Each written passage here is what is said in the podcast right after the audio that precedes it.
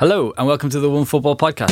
I let you fly, it's a wonderful night. Just let Ian know, come on people, let's go. I never saw the follow up. Was the follow up oh, any good? Shit. It's terrible. Anchorman. Oh, the is first that one it is, just yeah. came from nowhere. It was so good. I didn't like the first one either. Well, that's great. You didn't like the first one?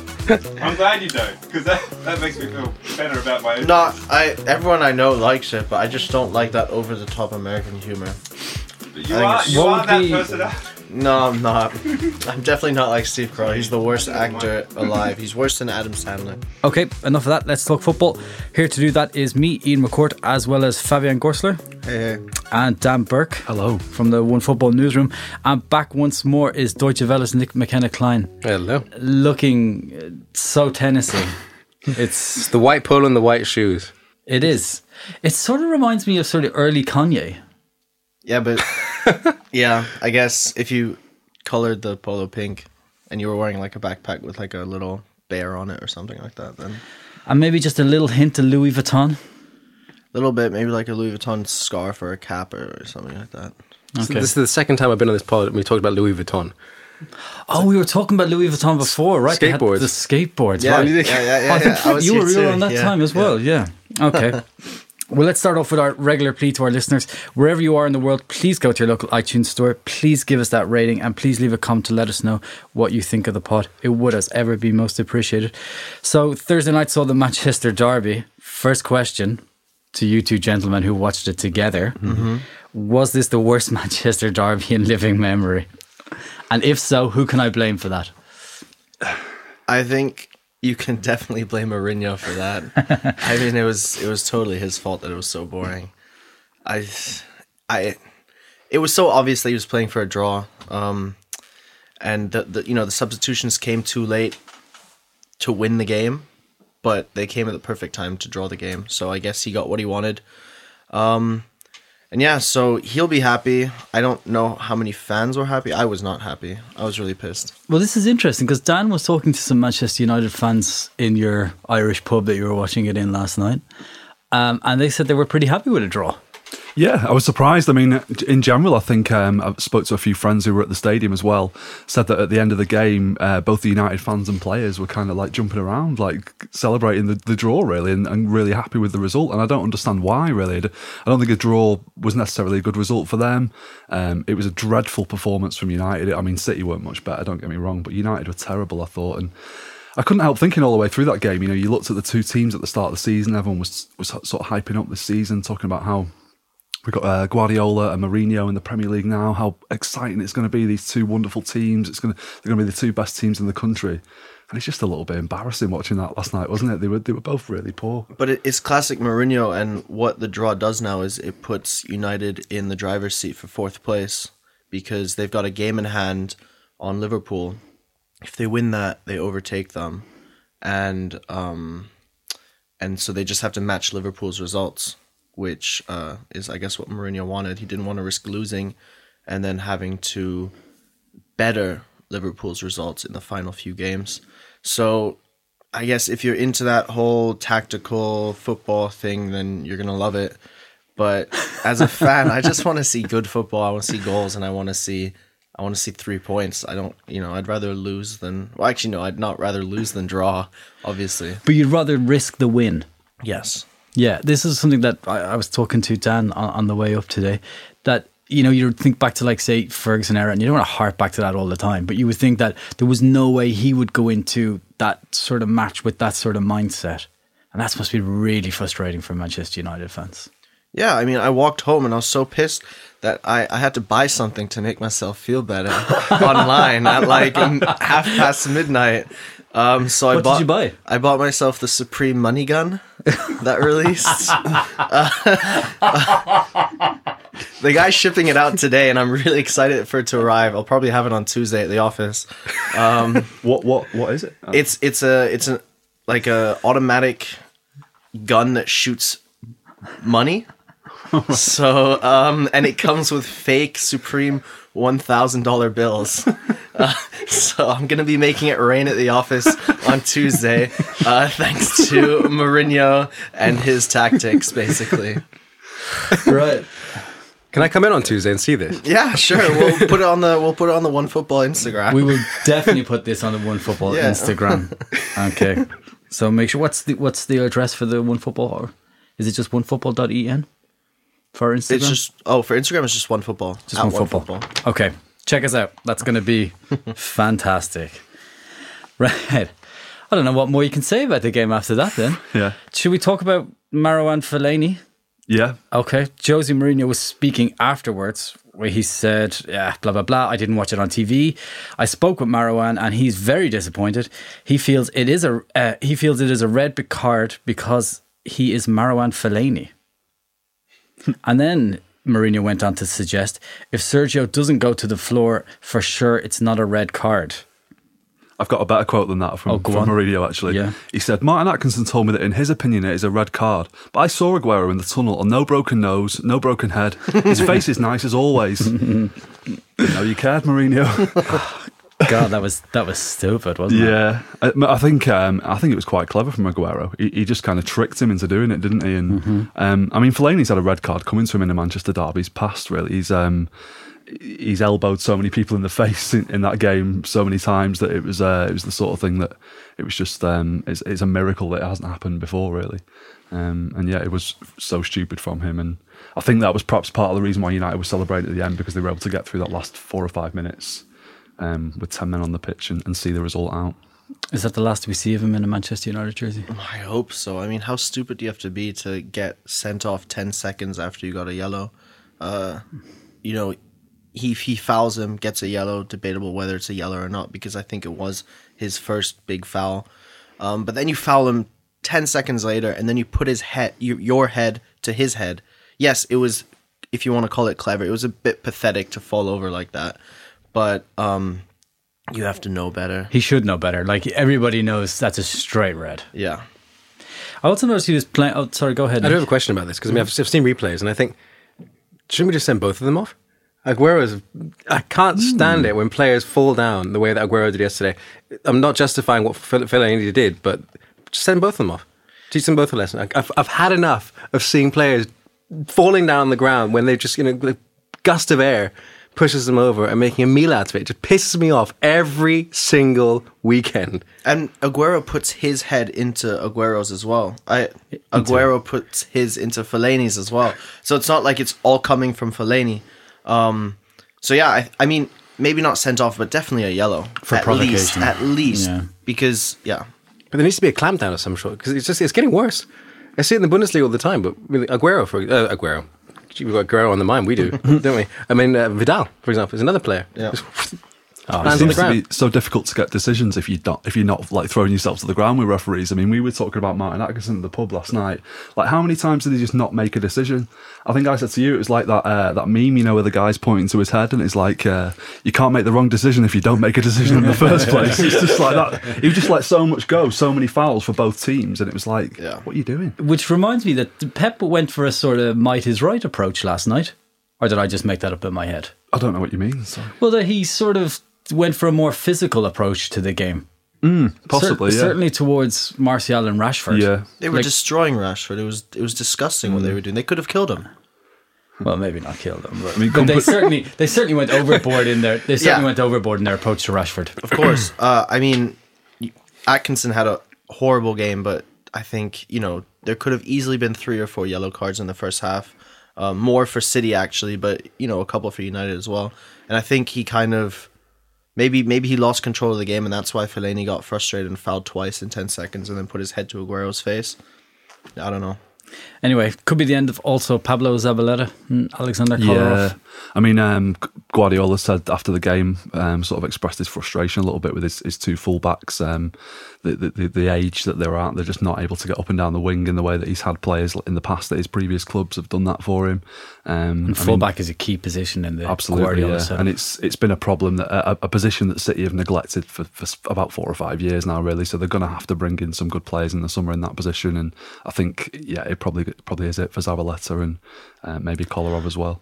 A shame for Zabaleta. He's been a good servant for the club. Absolutely, yeah. I love the guy so much. Um, I always will. Um, he'll, he's, a, he's a club legend. He'll, he'll he's welcome back any time. But I just don't think he's uh, he's got enough to offer anymore, unfortunately. I've also seen those behind the City our behind the scenes city videos, he comes across really well. oh, have Mm, yeah. you met him?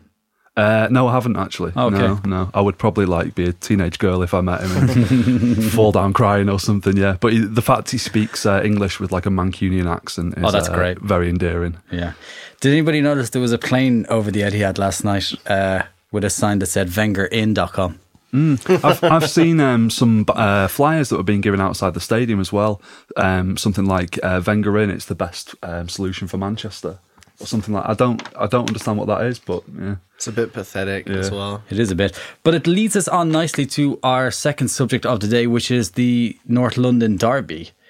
Uh, now, this is basically the first time in forever Tottenham are almost certainly going to finish above Arsenal in the league, which would suggest a power shift in North London, Dan.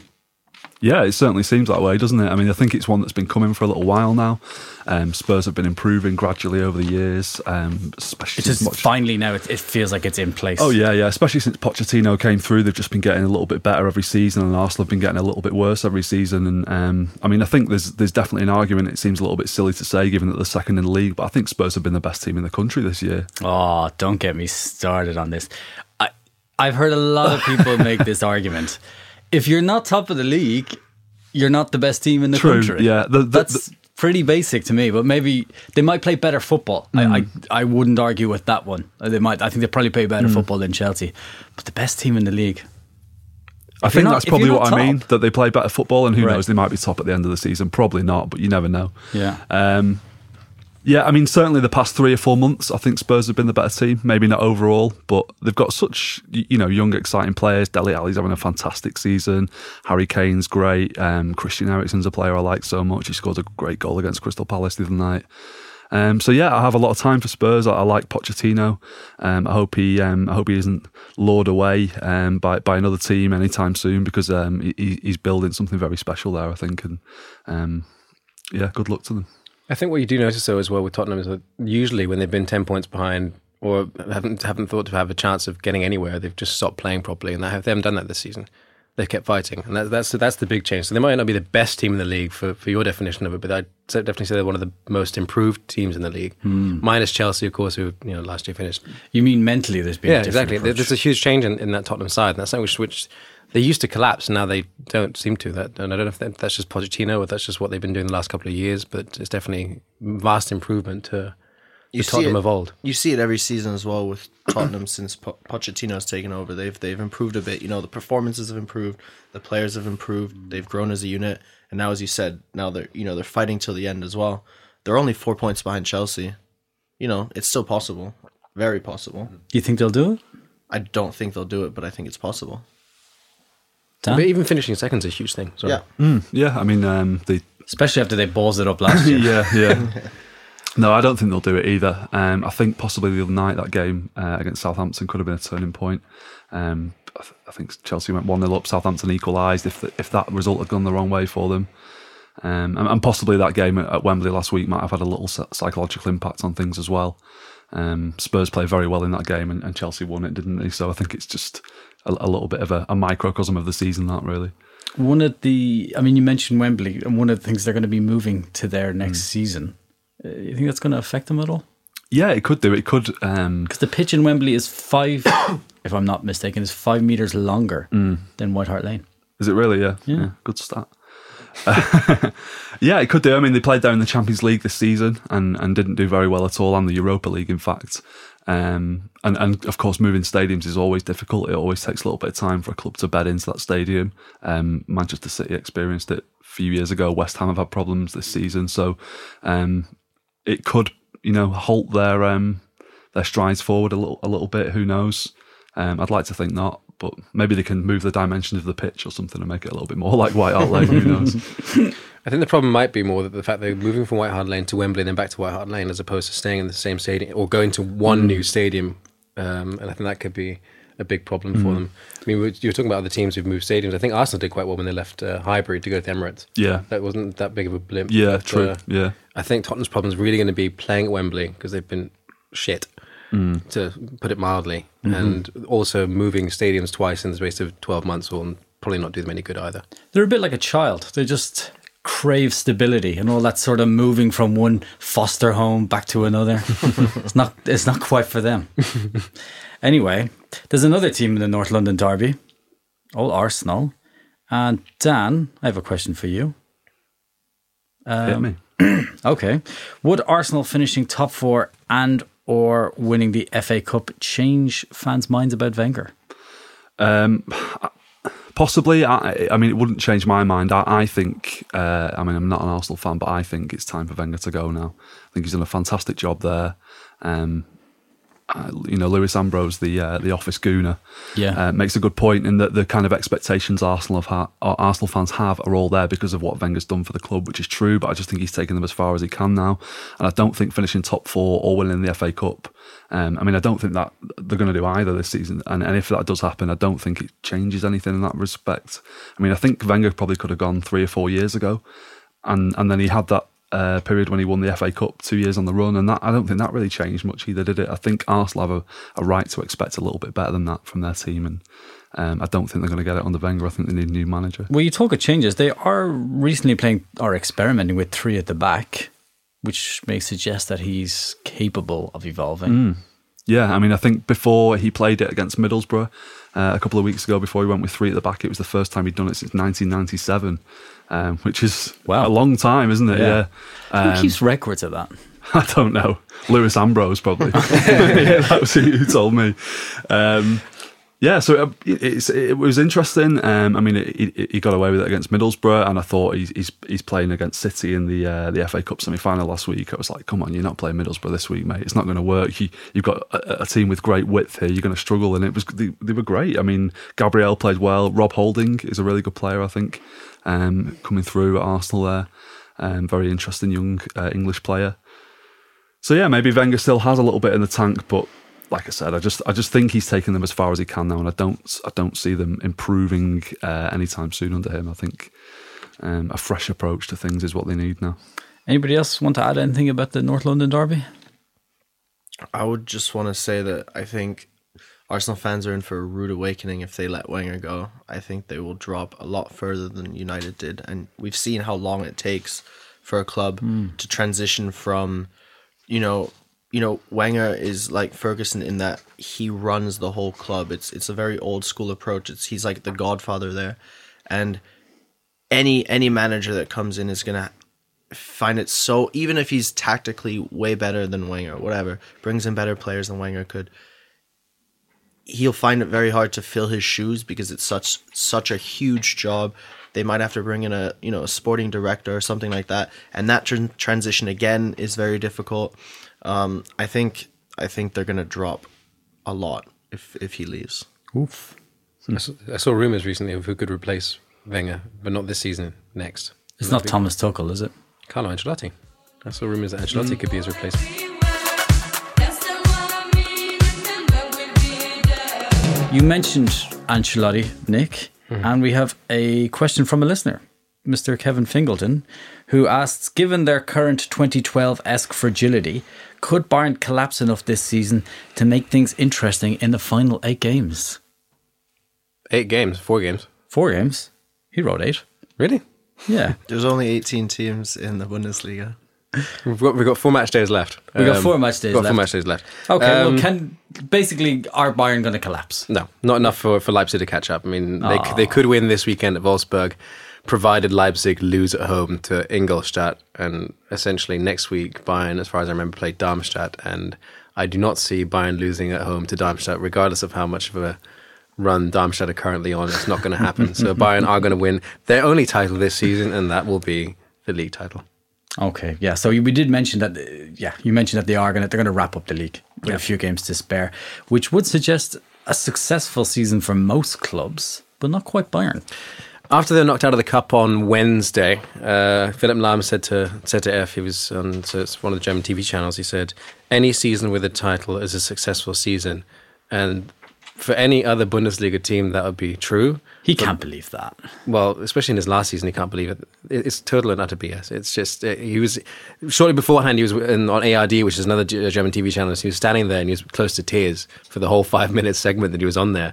He couldn't quite believe what was going on. You could tell that he was completely distracted by by, by what had just happened. And I think the fact as well that that third Dortmund goal in the cup was his own doing. It was his Yes. mistake. And that's it's, it reminded me of Steven Gerrard. Um, what was it? Two years ago, three years ago, or was it even longer? Where he slipped against yeah. Chelsea and Demba Ba scored the uh, Yeah. scored the goal. It reminded me of that. It's like that's how careers end, and that's what's going to be remembered. The anniversary of that was yesterday, I believe. Was it? See, it was a week for that kind of stuff. uh, but yeah, it's.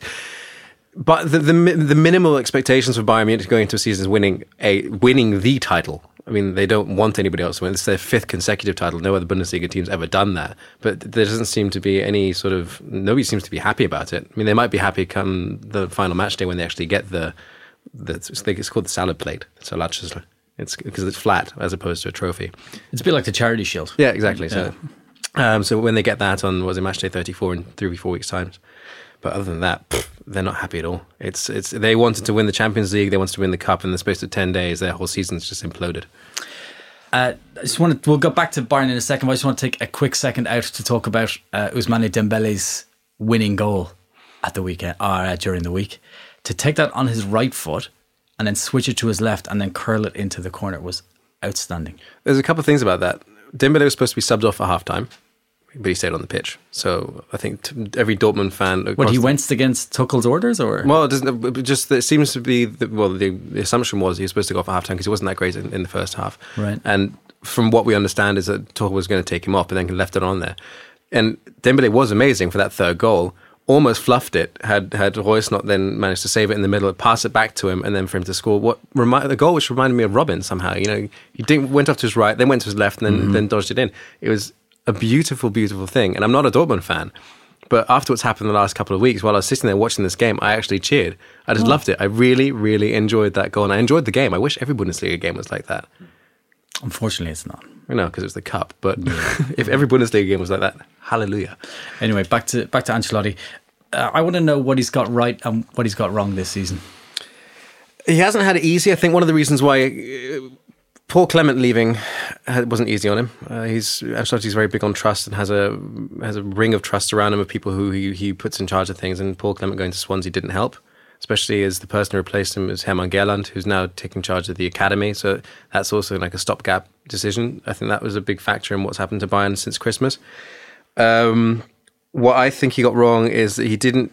He hasn't played the young players as much as he should have done. I mean, Kimmich was has been was was in great form half a season ago, was last season, and Coman as well were in decent form. Was in decent form under, under Guardiola. He hasn't played the young players, and I was actually going through the um, Bayern squad, and officially Bayern only have five defenders: Hummels, Rafinha, Alaba, Boateng, and Lahm.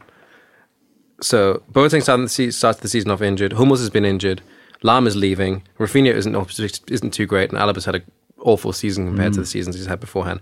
So Bayern need defenders. That's something which they haven't invested in. So that's that's one of Ancelotti's mistakes. Another thing is a striker. There's only three strikers in that squad. If, if considered strikers, Müller, Coman, and of course Lewandowski.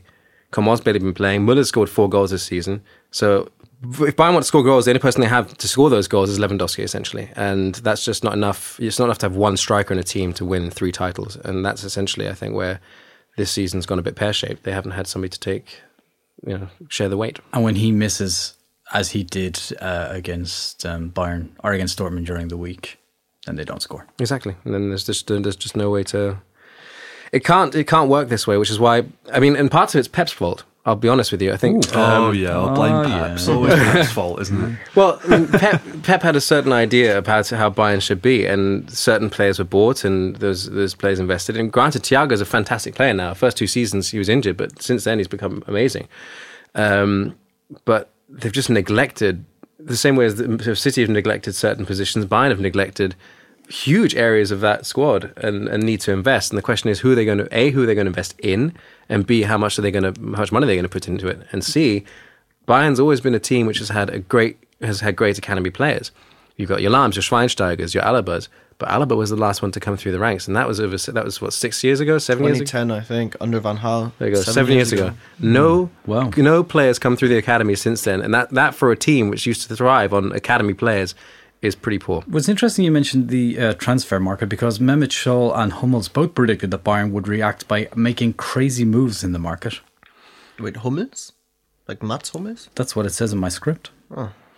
I mean, Mehmet Scholl definitely did say on, on Wednesday that um, Hoeneß, so the CEO essentially, or the president he is, and uh, Karl-Heinz Rummenigge, the CEO of Bayern, will be sitting down and looking at every single aspect of this season. They'll be looking at everything. What went wrong? What was missing? Why did we lose that game? Why did this happen? And then they will decide who's bought and what you know and how much money is going to be invested. Essentially, it's not just Ancelotti's decision. I th- they will keep him. I don't see him leaving because as far as Oh, really? the feeling the feeling we- we get outside the club um, is that the bosses like Ancelotti. He's finally a kind of coach who who who works well with them. Uh, He knows were- how to manage up. yeah, exactly. So he knows he knows he knows how, he knows how to do it. Whereas Pep was there was there was friction, right? And it was it was there were odds most of the season, and you could tell that whenever there's a press conference. Whereas these guys are definitely behind Ancelotti and what he does for the club and how he does his job. So I think they're definitely going to keep him for another season, if not longer. Um, I think he he's kind of the mold of a of a Hitzfeld or, or Jupp Heynckes that they had beforehand. Elder statesman doesn't doesn't faff about, and uh, well knows who he needs to answer to. So overall, then, a bit of a failure. Yeah, yeah. I mean, it's, it depends on what what parts of the season you look at, but all, all in all, it's for the whole team, and it is a failure. I think that Ancelotti, um, for himself, hasn't considering this is his first season in the Bundesliga to at least win a title. You can't forget that, and that's in that respect is a success in its own. Yeah, but you take over a Bayern, you're pretty much halfway there. You take over a Bayern team which was run by Pep Guardiola. Yeah. Look at Barcelona afterwards, after he left. Well, they won a treble. Did they? The year after he left. Not the year after he left, but see. soon after he left. I mean, Interested to know actually, how does it compare this season to, to sort of the way that Pep left Bayern? Uh, Do you think Ancelotti's sort of taken them backwards or forwards or just kind of stayed the same? Is it? I think He's taken them to the side, I guess. I don't I don't think they've gone backwards. I think, you know, Nick mentioned all the injuries, uh, the out of form players, um, the positions that were neglected. Um, you know, when when was uh, Ancelotti supposed to uh, sign a striker? You come into the season with uh, Kingsley Coman, who looked really good last season. You have Thomas Müller, who is an amazing player, and then you have the best striker in the world in Lewandowski. You're not gonna, th- you know, you know, in the summer you're not gonna think, oh, I need another striker because two of these guys are gonna suck. Um, but that's what happened, and uh, you know, there's never really any value in the winter anyway. Uh, a team like Bayern can't find a player good enough to bring in anyway. I think the winter transfer season is more for lower level clubs. Um, so I think he did as well as he could have. People forget that the Champions League is very, very hard to win. Um, I mean, look at how good Real Madrid is. Look at how you know, look at what Barcelona did against PSG, or even what PSG did in the first leg to uh, to Barcelona. Look at what Monaco's doing. Juventus is an amazing, amazing team. So you know, they they did as well as I think they could have with with what happened and the situation they were in. Hmm. so not a failure for you. It always depends. It's definitely it's difficult. It really definitely difficult i think i think the minimum would have been the double with the cup uh with the pokal. Um but of course you know they got unlucky uh and dortmund uh, knocked them out. If they had been playing gladbach or frankfurt in the semis they would be in the final. Um so disappointing but i wouldn't say a complete failure I dread to think what the reaction would be if Bayern didn't win anything one season. Jeez, that would be interesting to see, wouldn't it? isn't that what happened with with Klinsmann, right that was that the I can't remember. It was around that time when they finished. I think was it fourth, and they only had three Champions League places and played the Europa League, then, uh, Yeah. U- UEFA Cup back then. Yeah. Um, I think that must have been around that season. Yep. yep Okay, you mentioned Europa League. Uh, I mean, the Champions League places are pretty much decided with Bayern, Leipzig, Dortmund, Hoffenheim, which is fantastic. But four games to go, seven clubs vying for two Europa League places.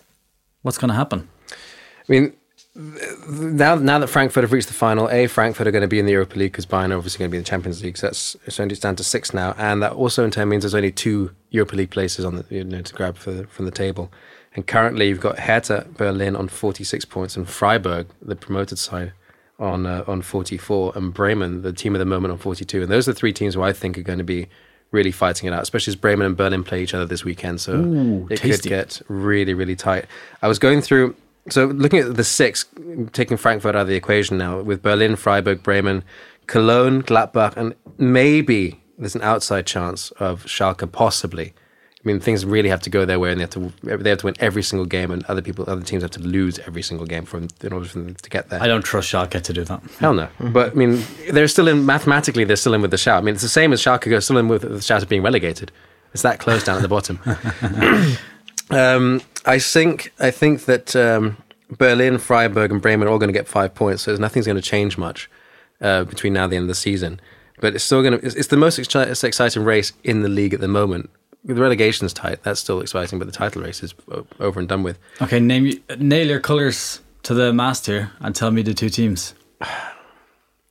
I mean, I've told you this before. I'm a Werder Bremen fan, which makes it very hard for me. But part of me doesn't want them to be in Europe next season, just because I think they might completely fall apart. So I'm more than happy to see Bremen and Freiburg. Uh, see, I'm more than happy to see Berlin and Freiburg qualify. But if Bremen do qualify, I'll still be pretty chuffed.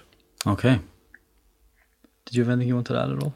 I think Freiburg is definitely uh, qualifying for Europe, which uh, is ominous because the last time they qualified for Europe, they got relegated the next no. season um, because they just, I mean, it's just not a team or a squad that can handle the rigors of playing twice a week. Um, but who knows? Maybe all their best players will leave, and, and then they'll get relegated next season if they if they make it. We'll see. The fun thing about that would be because Freiburg have the, the best manager in the league. He's he's he's from the region. He speaks a German that nobody outside of the region can understand, and he's very good for sound bites. So if the, if Freiburg do qualify for Europe, it'll be I think it'll be quite interesting to see what he has to say and how he, how he reacts to things, and just watching him on the sideline because it's just it's taking him out of his comfort zone. This guy still goes to work on a bicycle. Yeah. He's like the N'Golo Kante of, of coaches. He lives he lives really close to the stadium, and he'll just bike like 10, 15 minutes. Yeah. Mancini used to cycle to the stadium with that He guy. did, yeah. That, that like guy, weird gopher that he's had that like used to follow him in his car all the way and stuff. and used to heat up his clothes in a hairdryer. That's right, yeah. Okay. Uh, that's all from us today. My thanks to Fab, Dan, Nick, and our producer, Damon. I won't be here next week. Don't get don't be too sad about that. But Andre Gonzalez will be stepping into the big chair. Enjoy that, enjoy your weekend, and thanks for listening.